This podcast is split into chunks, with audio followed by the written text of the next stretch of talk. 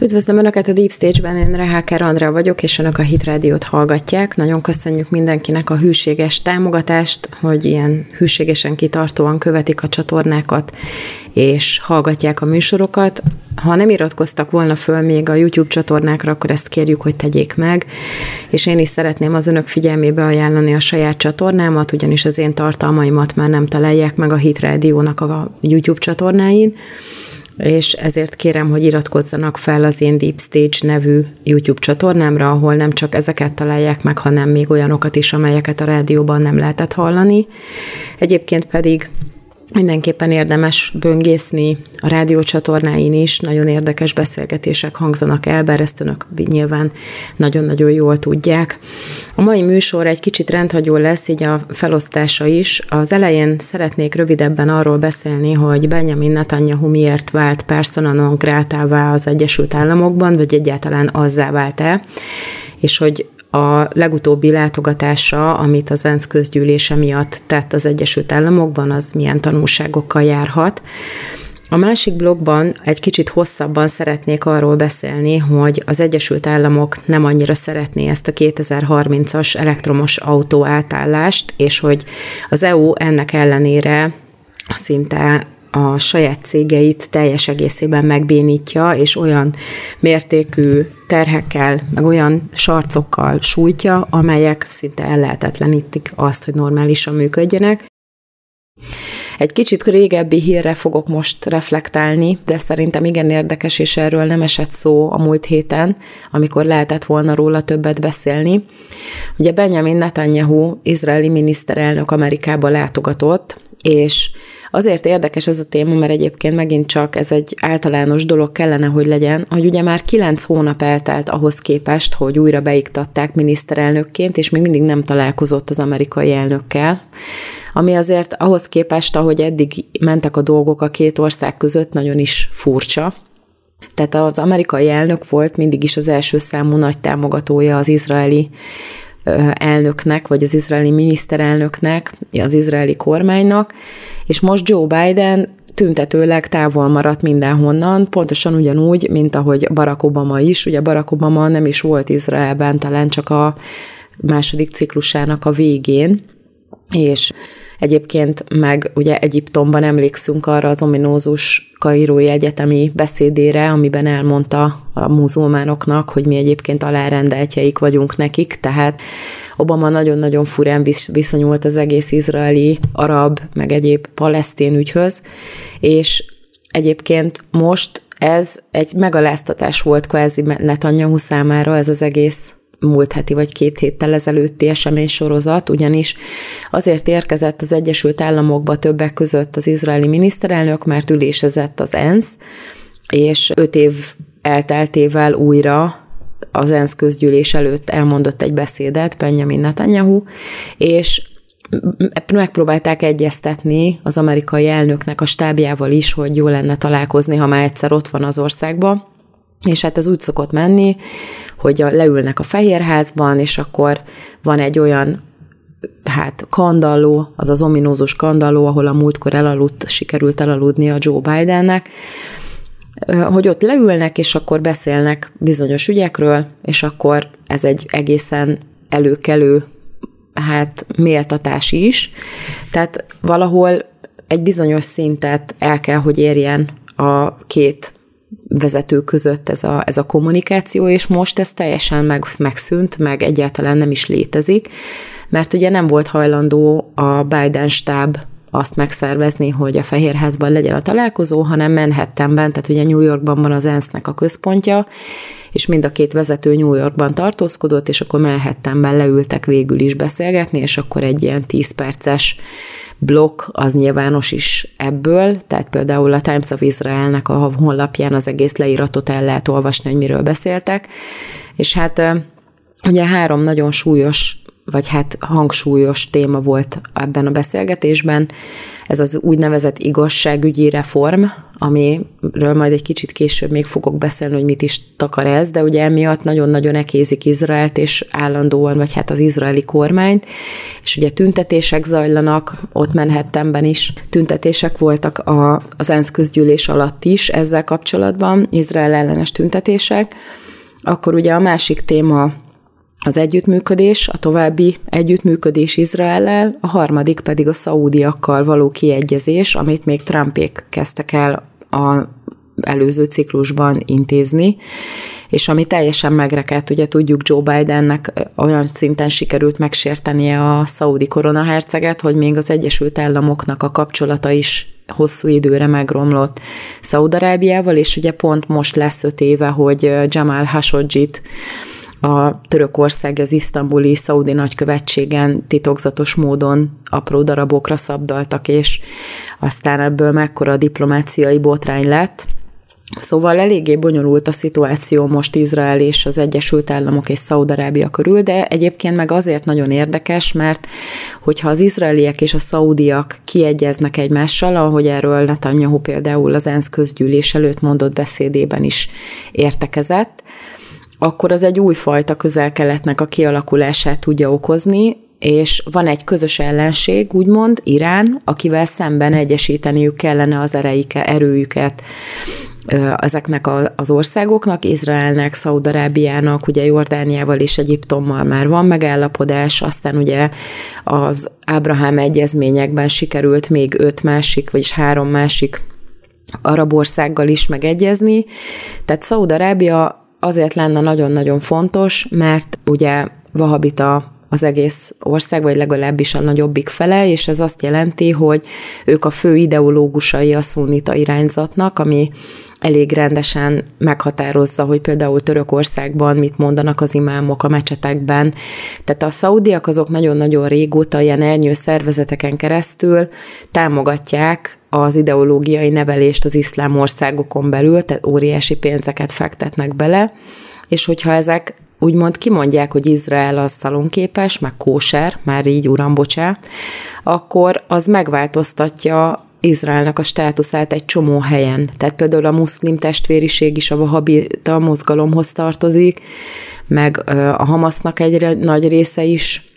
ugye ez alatt az ideológia alatt működik, és ez óriási elmozdulást tudna jelenteni például a radikális iszlámnak a nézeteiben is Izrael kapcsolatosan, tehát ez egy hihetetlenül nagy lépés volna, hogyha sikerülne megegyezni a szaudiakkal.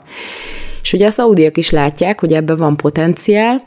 és ők meg azt akarják ennek fejébe, hogy békét kössenek Izraellel, hogy engedje meg a világ, Izrael lényegében meg az Egyesült Államok, hogy elkezdjenek idézőjelbe lakossági célra uránt dúsítani. Tehát szeretne atomprogramot Szaudarábia is.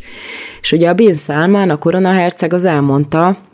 hogy nyilvánvalóan nem akarják használni az atomfegyvert, meg nyilvánvalóan senki se tudja használni az atomfegyvert, akinek van, mert abban a pillanatban, ahogy beveti, azonnal a világ többi részével háborúban találja magát, tehát az az ország, aki atomfegyvert fog bevetni, az azonnal kirobbantja a harmadik világháborút, és ugye mindenki a, a, abban a pillanatban ellene irányozza a saját arzenáját, tehát hülyeség volna használni, de ettől függetlenül, hogyha Iránnak a legfőbb riválisnak van atomfegyvere, már pedig nagyon közel állnak hozzá, hogy legyen, akkor a szaudiaknak is kötelességük ezt megtenni, hogy nekik is legyen atomfegyverük, és ezért el akarnak kezdeni egy atomprogramot a szaudiak, amiben eddig se Izrael, se az Egyesült Államoknak a kongresszusa meg a szenátusa nem volt hajlandó belemenni, tehát azért ez egy veszélyes dolog, meg nincs is hozzáadott értéke a szakértők szerint. De most úgy tűnik, hogy ez a kívánsága a szaudiaknak annak fejében, hogy kiegyezzen Izraellel, plusz kértek engedményeket a palesztinok számára is. Viszont netanyahu az a véleménye, hogy ha sikerül kiegyezni a szaudiakkal, és ezen keresztül enyhül még további országokkal Izraelnek a kapcsolata, akkor a palesztinok azok elveszítik lényegében a vétójogukat mindennel kapcsolatban, amit Izrael tesz ezen a területen, amivel most rendelkeznek jelen pillanatban, ugyanis az a koncepció, hogy ki kell egyezni először a palesztinokkal, és akkor utána lesz majd békére lehetőség, de a palesztinok nem hajlandóak kiegyezni, tehát a palesztinok abban akarnak kiegyezni, hogy Izrael takarodjon el onnan, és az az ő földjük, és akkor adjanak nekik mindent. De ez meg történelmileg nem állja meg a helyét. Tehát itt egy kompromisszumot kéne kötni, amire nem hajlandó az egyik fél. És ugye Netanyahu úgy volt vele, hogyha ezt megkerüljük, és kiegyezünk a többiekkel, akkor ha úgy érzik a szaudiak vagy a palesztinok, hogy nem áll mögöttük már az egész alapvilág, akkor lehet, hogy hajlandóak lesznek kompromisszumokat kötni, és akkor könnyebben meg lehetne oldani a békés egymás mellett élést. Senki nem akar kiírtani senkit, ugye itt azért az én videóim alatt is vannak kommentek, hogy Netanyahu felvázolt az ENSZ-ben egy palesztinok nélküli új közel-keletet, tehát ez a legnagyobb hülyeség a világon, amit el lehet mondani. Igazából az a helyzet, hogy nem feltétlenül van arra szükség, hogy legyen egy palesztin állam, hanem kapnak területet, de nem, vagy nem azon az áron, hogy Izrael védhetetlenné váljon. Mert ugye erről beszélünk, hogyha visszaadnak olyan területeket a zsidók, amit sikerült elfoglalni, például a Golánt, akkor védhetetlenné válnak, és akkor lényegében el is költözhetnek akárhova. Tehát ezért ezek megint csak olyan témák, amikről nagyon nehéz pártatlanul, meg, meg úgy beszélni, hogy, mi, hogy csak az egyik oldalt vesszük figyelembe. És hát ugye ezzel totálisan megalázta őket Biden, hogy csak így by the way, találkoztak a ENSZ közgyűlésnek az oldalágán. És ugye nem is arról beszéltek, hogy közel-keleti béke, hanem erről a szerencsétlen igazságügyi reformról ment a vita, és ugye ennek az a lényege, hogy hoztak egy törvényt Izraelben, hogy a legfelsőbb bíróságnak joga van jogszabályokkal, úgymond a parlament által hozott törvények ellen is döntéseket hozni. Tehát nem köteles a legfelsőbb bíróság betartatni ezeket a törvényeket, hanem kvázi fölötte áll az egésznek. Viszont ezt nem, így nem lehet kormányozni hogy oda megy Gibbs Jakaba a legfelsőbb bírósághoz, vagy indít egy eljárást, eljut a legfelsőbb bíróságra, és akkor azok egyszerűen egy parlament által meghozott törvényt így egy mozdulattal ketté törnek, vagy áthúznak, ezt nem lehet megcsinálni, így nem lehet élni, és ugye ezt vonták vissza Netanyahu újra beiktatása után, ezt a lehetőségét a legfelsőbb bíróságnak. És most ezen pörög mindenki, hogy ezt nem lehet, mert hogy elviszik a demokráciát, elvették az emberektől, de az embereknek annyi joguk van ott is, hogy választanak egy parlamenti képviselőt, meg választanak képviselőket, és azok képviselik őket a következő választásig. Ez van nálunk is. Tehát nálunk sincs ez, hogy az ember bepereli a magyar parlamentet a bíróság előtt, és akkor a legfelsőbb bíróság azt mondja, hogy figyeljetek ide, ez az áfa törvény, ez egy hülyeség, legyetek szívesek, változtassátok meg. Tehát ez nem egyszer működésképtelenné teszi az egész rendszert. És ugye ezt a, a zsidók megpróbálták, nem működött, most visszavonták, és akkor most az egész világ ezen pörög, de ha belegondolunk, akkor az amerikaiak maguk is fel akarják a demokraták hígítani a legfelsőbb bíróságot, mert konzervatív többség van benne. Tehát ők is megpróbálják megnyírbálni annak a jogait, csak hát nyilván nekik szabad, mert ők amerikaiak. Tehát az egész egy ilyen totális kettős mérce, és hát ez most egy nagyon érdekes szituáció, és én nagyon-nagyon kíváncsi vagyok arra, hogy ez vajon hogyan működik. Ugye Netanyahu kiváló diplomata, ennek a helyzetnek a közepette is, hogy megalázták, méltatta Biden-t, meg nem akarja felégetni nyilván a hidakat maga mögött, tehát szeretne jó kapcsolatot, de ez azért mostanában egyre nehezebb. Szóval én nagyon kíváncsi vagyok, hogy hova fut ez ki, meg hogy a szaudiakkal hogyan lesz megállapodás, mi lesz ennek a vége, főleg, hogy most ugye Ukrajnán pörög mindenki az amerikai költségvetési deficit, meg a költségvetési vita kellős közepén, tehát nagyon-nagyon érdekes téma szerintem. A mai másik hír egy gazdasági téma, ami egyébként nagyon be van nekem csípődve, ezt aki hallgat rendszeresen jól tudja, és volt a hét elején egy-két olyan nyilatkozat, ami megint elindította a vezérhangját a fejünkben, mégpedig Ron DeSantis beszélt arról, hogy amikor majd elnök lesz, akkor vissza fogja fordítani az összes intézkedést, amit a Biden kormányzat ezekkel a környezetvédelmi álcákkal lényegében az autóipar és az amerikai gyártóipar ellen elkövetett. Na most az elektromos autó téma az természetesen nem csak amerikai kérdés, és nem csak európai, hanem úgy tűnik, hogy a globális világ elit az nagyon szeretné, hogyha 2030-ra teljesen eltűnnének az utakról azok az autók, amelyek nem elektromos meghajtásúak, tehát a teljes foszilis energia hordozós, robbanó motoros gépjármű parkot, azt mindenki elfelejtheti. Na most erről is beszéltem már rengeteget, meg hogy ez miért probléma, de ugye most az amerikaiak már ebből választási témát csinálnak, ugye DeSantis aktívan kampányol a jövő évi választásokra, és ugye Donald Trump is beszélt már erről, hogy ezekkel az úgynevezett környezetvédelmi döntésekkel teljes egészében ellehetetlenítik az amerikai gyártóipart, megszűnik egy csomó munkahely, és így tovább. És hogyha a másik oldalról közelítjük meg az egészet, mondjuk teszem fel, ez nem lenne ennyire nagy probléma ipari szempontból, és megmaradnának ezek a munkahelyek, meg nem történne leépítés, és így tovább, tehát gyárthatna tovább az amerikai autóipar, akkor ugye felmerül a kérdés, hogyha mindenki, aki jelen pillanatban akár dízeles, akár benzines autóval jár, az hirtelen átkényszerülne egy elektromos autóba, azt is tegyük fel, ami egyébként utópia, hogy mindenki ebben a pillanatban le tudja cserélni az autóját, ahogy ezt a döntést meghozták a nagyfejűek a fejünk felett. Ez természetesen lehetetlen, főleg majd erre is ki fogok térni egy kicsit később, de tegyük fel, hogy ez így van. Az infrastruktúra jelen pillanatban nem megfelelő. Tehát sen, nem tudja azt sem ellátni maradéktalanul és gyorsan,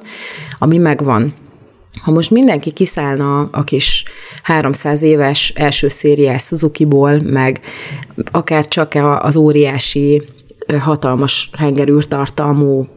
BMW-kből, meg minden, és átülne akár csak plug-in hibridekbe vagy elektromos autókba, akkor azt vennénk észre, hogy az elektromos hálózat az hirtelen olyan szinten meg lenne terhelve az állandóan töltődő autókkal, amire szerintem nincsen felkészülve, mert nyilván ez nem úgy van, hogy akkor minden egyebet kikapcsolunk, és csak töltjük az autót, hanem nagy valószínűséggel az emberek a saját garázsukban, vagy akár az utcán, ahol ki vannak építve, elkezdik ezeket az autókat mindenhol tölteni. És hát a jelenlegi hálózat az se nálunk, se az Egyesült Államokban nem tudja kiszolgálni ezt az igényt. És ha mellé tesszük, tegyük fel, hogy ezt gyorsan megoldják, mert van kereslet, lehet mindenféle beruházásokat végrehajtani, csak zárójelbe jegyzem meg, hogy egyébként olyan szinten le van terhelve az energiaszolgáltató, hogy ha szeretne valaki áramot bevezetni egy telekre, akkor magának kell beszerezni hozzá az anyagot, majd hogy nem, és óriási pénzekbe kerül, és éveket kell rá várni. Tehát, hogyha ilyen szinten a lakossági infrastruktúrát nem tudják fejleszteni meg az igényt kielégíteni, akkor nem tudom, hogy hogyan fogják megoldani azt, hogyha hirtelen mindenki elektromos hálózatot akar majd fejleszteni otthon, mert nyilván azért azt nem kockáztatjuk az elektromos autó miatt, hogy bedugjuk éjszakára, és akkor kigyullad tőle a ház, mert olyan szinten túlterheli a hálózatot, ami létezik, ugye? Tehát ez az egész helyzet, ez egy, ez egy hihetetlenül nagy problémát fog generálni. Ugye most még mondják, hogy van az embereknek 7 évük felkészülni, de hát az, hogyha az hálózat fejlesztéseket nézzük, azért erre az elektromos szolgáltatók nincsenek felkészülve. A másik pedig az, hogy ugye ezek a drága német barátaink most kapcsolták le az atomerőműveiket, ami azt jelenti, hogy egyáltalán nem lesz extra kapacitás arra a megnövekedett keresletre, amit ez a rengeteg elektromos autó fog generálni. És hogyha továbbra is erőltetik ezt a hülyeséget, hogy az atomenergia az milyen veszélyes, akkor kénytelenek lesznek kőszénbányákat megnyitni, meg kénytelenek lesznek uram, bocsá, az oroszoktól energiát vásárolni, és ugyanott vagyunk, ahol a part szakad, mert azt az energiát, amivel töltik az autót, aminek ugye zéró kibocsátása van, legalábbis széndiokszidot talán nem bocsát ki, ami ugye megint csak egy őrület, tehát a legnagyobb kamu a világon ez a széndiokszid téma, de mindegy, tehát az az energia, ami ahhoz kell, hogy létrehozzuk az áramot, az viszont mind foszilis energiából jöhet létre, mert hogy nincsen helyette más, mert kinyírtuk az atomot. Tehát az egész egy ilyen skizofrén őrület, és hogyha a végén megnézzük, hogy mi a cél, ugye, hogyha már eljutunk addig a pontig, hogy nem lehet majd ezekkel a régi autókkal bemenni, a behajtani a forgalomba, ugye láttuk, nem olyan régen beszéltem a rondoni kibocsátási zónákról, amit ugye most már szinte az egész városra kiterjesztettek, és ilyen hihetetlen sarcot kell fizetni, hogy az ember egyáltalán munkahelyére autóval eljusson,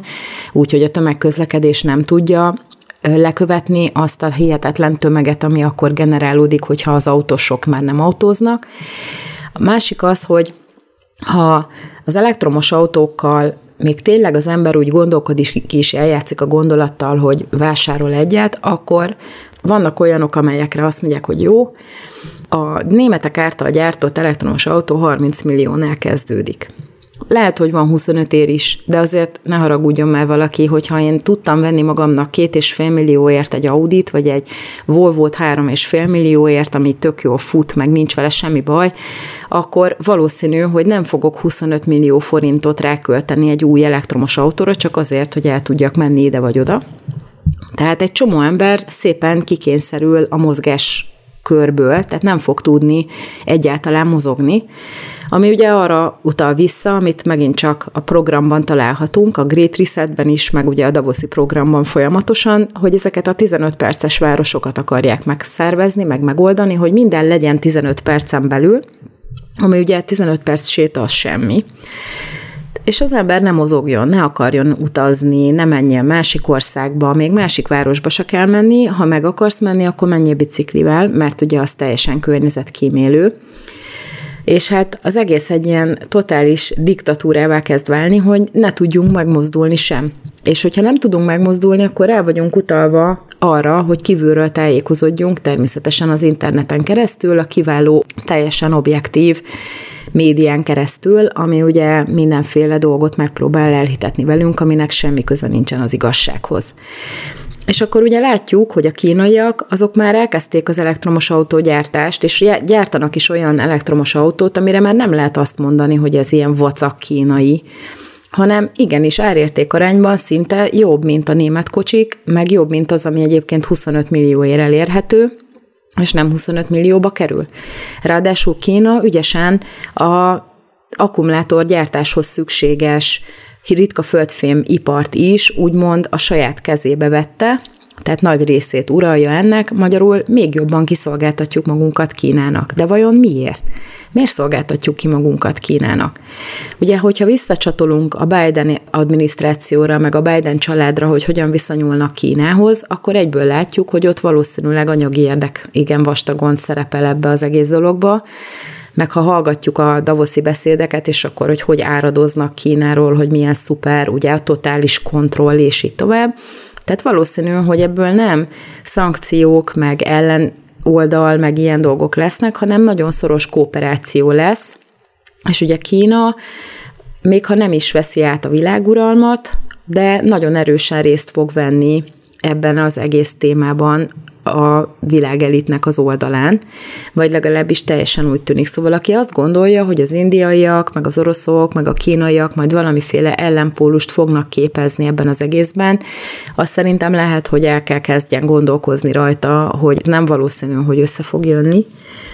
mert egyáltalán nem logikus. Ugye most minden arra utal, természetesen a retorika az totál Kína ellenes,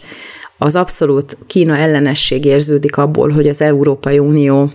2021-ben Kína ellen szankciókat vetett be, ugye mindenféle ilyen demokrácia ellenes, meg kisebbség ellenes lépések miatt,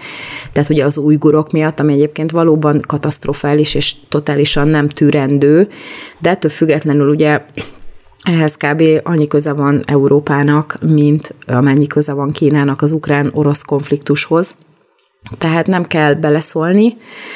meg nem is tudnak igazából ellene tenni semmit, csak vergődnek, hogy akkor szankciókat kell bevezetni, és ellehetetlenítik a saját cégeiket, úgymond, vagy nem a sajátjukat, hanem azokat a cégeket, akik Európában működnek, mert ugye nehezebb kereskedni a szankciók miatt, vagy nem is lehet. És a másik meg az, hogy azért láttuk ezt a chip hiányt, hogy milyen fennakadásokat okozott, ezt azért nem kéne még egyszer eljátszani, tehát jóba kéne lenni Kínával. Bidenék ugye egyértelmű, hogy nagyon szeretik Kínát, csomó pénzt kapnak tőlük mindenféle irányból már azóta, hogy Biden alelnök volt, ugye rajta vannak mindenféle utalási listákon,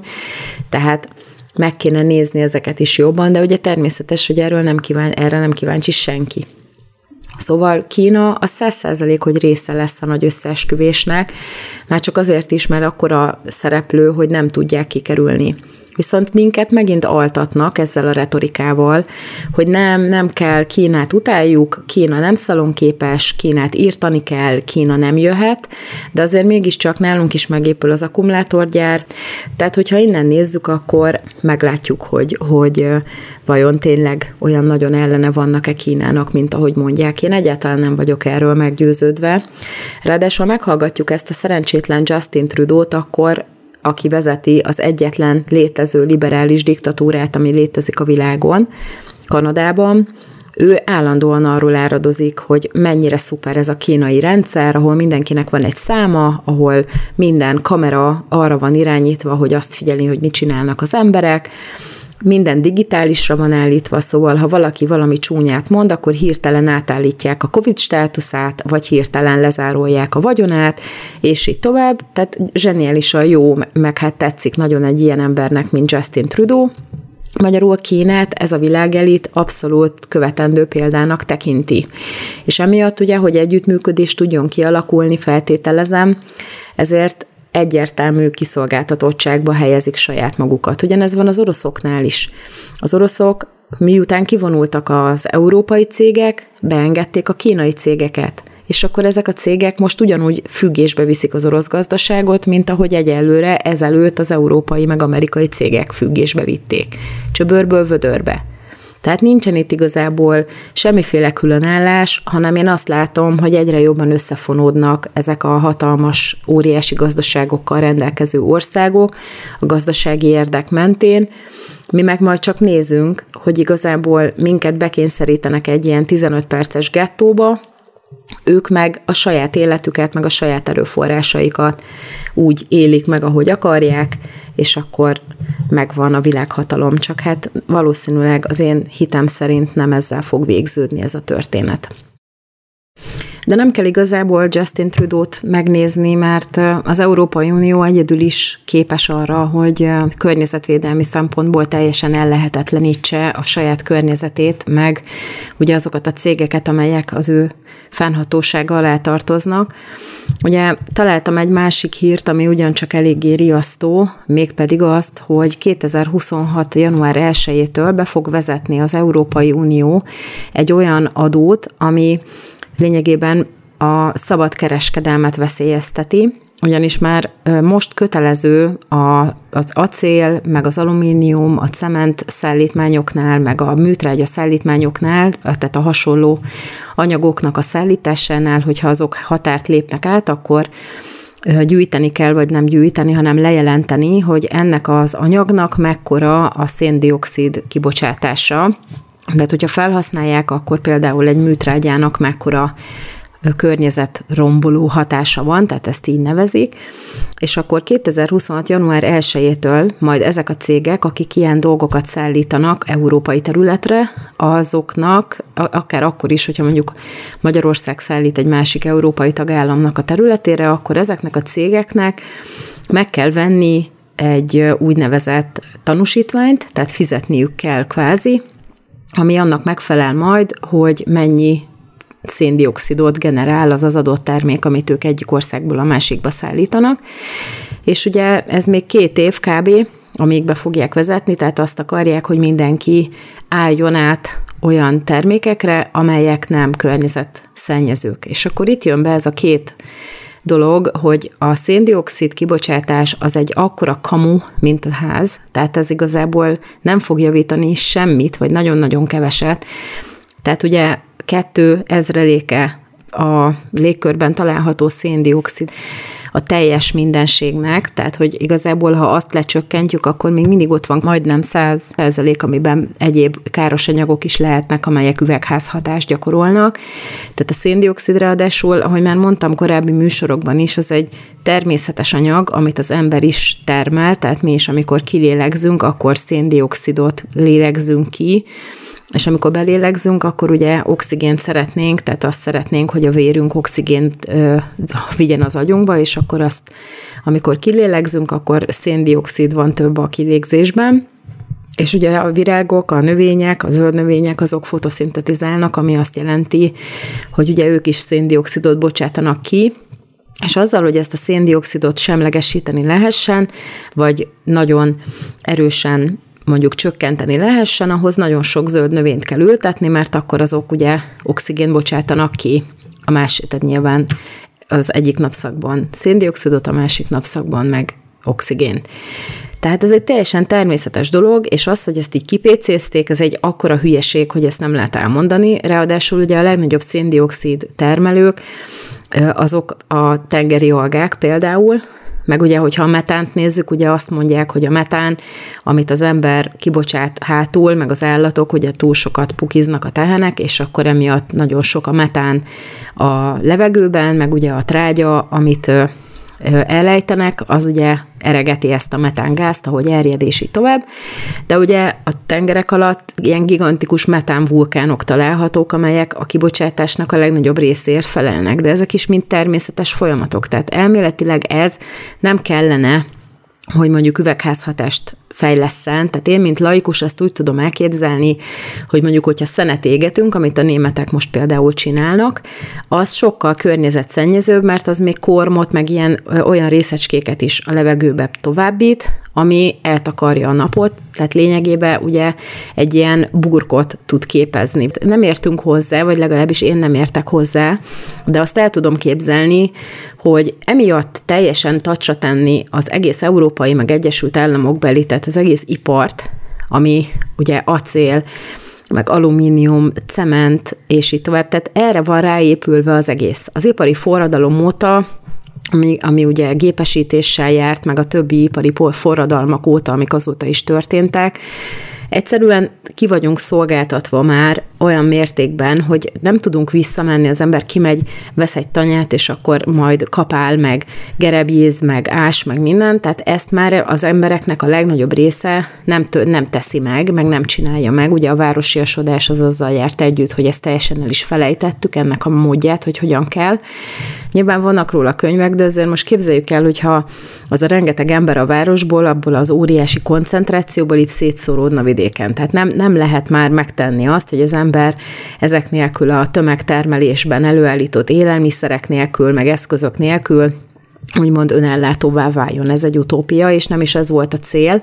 hanem egyszerűen betereltek mindenkit a városba, és akkor vegyél a Tesco-ba csirkét, az, hogy milyen minőségű, meg hogy milyen gyógyszereket kapott, meg az, hogy antibiotikum rezisztencia van, mert annyi betegség van az állatok között, hogy, hogy egyszerűen a tömegtermelés miatt túlgyógyszerezik őket, a növekedési hormon, tehát ezen röhögtünk még tíz évvel ezelőtt, hogy, hogy a gyerekek azért kétszer akkorák, mint a szülők, mert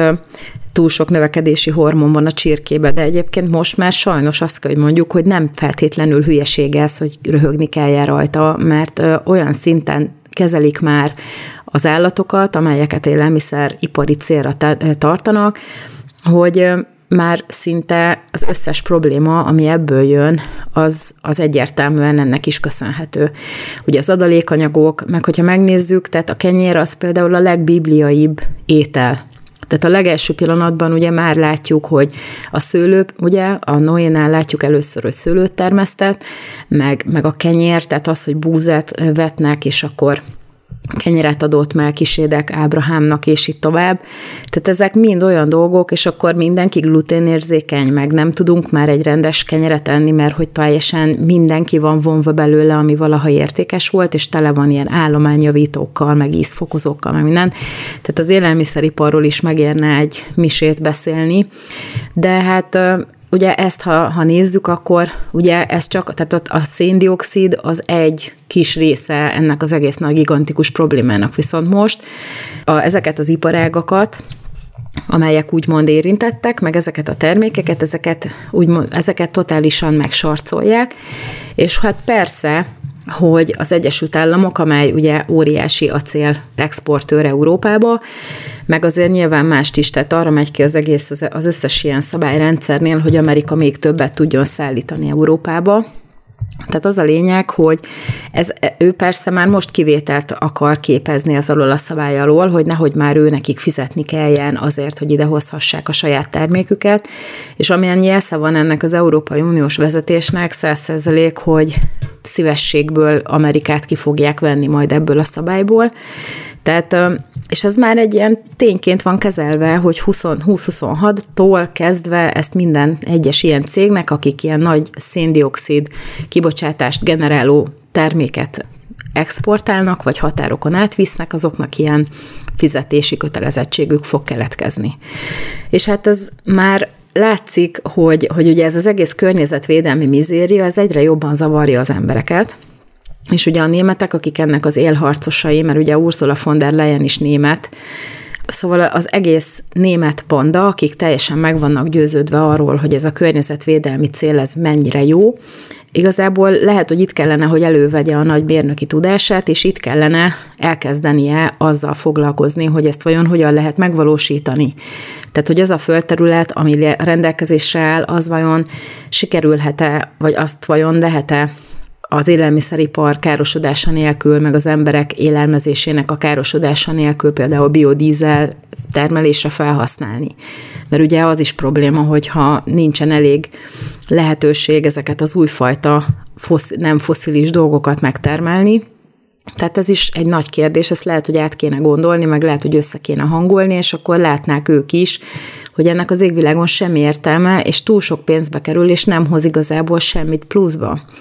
vagy legalábbis nincsen belőle akkora előny, mint amennyi energiát, meg időt, pénzt fel fog emészteni, hogy erre mindenki átálljon. És ugye már beszéltem a német választásokról, volt egy videó kint a csatornán, ami pontosan erről szól, hogy az Alternative für Deutschland nagyon-nagyon magasan vezeti bizonyos tartományokban a közvéleménykutatásokat, és ugye most már azok a pártok, amelyek ugye az 5% körül táncolnak, meg amelyek ugye harmadik helyen szoktak bejutni, meg minden, tehát a zöldek, a Dilinke, amely a szélsőbal, meg az FDP, ami ugye ez az úgymond bizniszpárt, de ők ugye magukat liberálisnak nevezik, ezek ugye küzdenek azért, hogy nehogy az AFD mindenhol kiszorítsa őket. És hát ugye most látjuk, hogy az FDP az például a migráns témában is beleszól már a, a kérdésekbe, tehát ugye beszélnek arról, hogy, hogy a migránsokat azokat nem kéne beengedni, vagy azt, akit ki kell toloncolni, azt ki kellene toloncolni. És akkor most a Christian Lindner pontosan hétfőn ült le a politikóval beszélni. A Christian Lindner az FDP-nek a, az elnöke, vagy hát a vezetője, és ő most ebben a jelzőlámpa koalícióban Németországban a gazdasági miniszter, és ugye arról beszél, hogy ezt a környezetvédelmi témát, ezt nagyon óvatosan kellene kezelni, mert hogy ez egy igen-igen kontraproduktív dolog tud lenni, és hát Lindner úgy fogalmazott, hogy hihetetlenül veszélyes, és veszélyeztetni tudja a szociális békét, és hogy az embereknek talán olyan benyomásuk lehet, hogy ez az egész politika nehezebbé teszi az életüket a saját otthonaikban, és hogy nem fognak tudni ezért, tehát nem fogják tudni kifizetni ezeket az extra költségeket. És ugye az a helyzet, hogy ezzel lehet, hogy nyer majd szavazatokat, de a végén, hogyha kormányra kerülnek, akkor olyan kényszerpályák vannak már a németek számára, hogy nem fog tudni igazából változtatni. És egyébként az emberek sem százszerzalékosan ellenzik ezt a környezetvédelmi témát. Nekem is van ismerősöm, aki szinte ilyen hihetetlen dű kitöréseket produkál, mikor az ember feltesz neki három kérdést, tehát nem is kell beszélni neki, hogy szerintem hogy van ez a környezetvédelmi téma, csak megkérdezem tőle azt a három kérdést, és akkor mivel nem tud rá válaszolni, azért mi az első, akkor egyből neked esik, hogy te egy náci vagy, meg most direkt túlzom el, de azért eléggé kiszoktak akadni ilyenkor a fanatikusok, és akkor most itt látjuk, hogy már ugye elkezdődött itt is a kampány, mert a múltkori videóban arról beszéltem, hogy a zöldek kezdtek el már AFD-s, tehát Alternativa für Deutschland programtémákat feszegetni, és most meg a Lindner kezdi a zöldek ellen pozícionálni magát, és ő is beszél a migrációról. Ugye az van az, az egész mögött, hogy az, a németek nem szívesen szavaznak szélsőséges pártokra. És az AFD-ről mindenki megpróbálja elhitetni, hogy egy náci párt, hogy antiszemiták, és hogy teljesen szélsőségesek, de ugye nem lehet őket betiltani, mert hogy ez egyik sem igaz, de ettől függetlenül jó, nyilván volt az előéletükben olyan időszak, meg van még azért most is olyan dolog, amin nagyon sokat kellene nekik változtatni, de azért nem tudják őket betiltani, mert hogy tényleg nem náci ebben az értelemben. De közben nagyon jól megfogalmazzák a problémákat, amik zavarják az embereket, és akkor innentől kezdve ez az egész téma népszerűséget hoz a számukra, de ezt meg nem hagyhatják a bevett pártok. A bevett pártok, ha elkezdenek ugye ugyanilyen témákat feszegetni, akkor a teljesen berezelt német szavazó, akinek ugye problémát okoz az a gondolat, hogy most a bevett pártok helyett neki egy szélsőségesre kell szavazni, mert hogy az fogalmazza meg tényleg a problémákat, ezt most megoldják neki a bevett pártok, hogy elkezdik ugyanazokat a témákat látszólag a magukévá tenni, és akkor nem kell az AFD-re szavazni, hanem lehet továbbra is a zöldekre, meg lehet továbbra is a CDU-ra, ugye most a Friedrich Merz is megpróbálta ugyanezt. Tehát ez egy, ez egy módszer, és nem feltétlenül fog ettől a helyzet megváltozni, sőt, biztos, hogy nem fog megváltozni. És hát látjuk, hogy viszont az, hogy ez mennyire veszélyes, hogy ellehetetlenítik emiatt az idióta széndiokszid kibocsátás miatt az ipart na, egy nagy részét, a kereskedelem egy nagy részét, mert ugye ezzel korlátozzák meg, hogy ezek lényegében olyanok, mint a védővámok, ezek a sarcok, és akkor fizesse ki mindenki, ha szállítani akar. Tehát nem elég, hogy termelni zölden kell, hanem szállítani se szállíthat, hogyha mondjuk a termék az még mindig széndiokszid kibocsátást fog generálni. Tehát ez az egész egy ilyen, tehát idióták dobálóznak mindenféle hülyeséggel, hogy akkor próbáljuk ki ezt is, meg próbáljuk ki azt is, de közben meg millió számra szűnnek meg a munkahelyek. Meg a cégek is egyre nehezebb helyzetbe kerülnek. Tehát sokkal jobb lenne, hogyha inkább nem ezzel foglalkoznának, meg egyik másiknál az is sokkal jobb lenne, hogyha végre már nem venne részt az aktív politikai életbe. De ez az egész környezetvédelem, ez sajnos ilyen szinten problémát okoz, és hát nagyon úgy tűnik, hogy nem igazán fogják a közeljövőben jó irányba változtatni a folyamatokat. Én nagyon köszönöm, hogy meghallgattak, legyen nagyon jó hetük, vigyázzanak magukra, és a jövő héten újra találkozunk, addig is minden jót a viszont hallásra.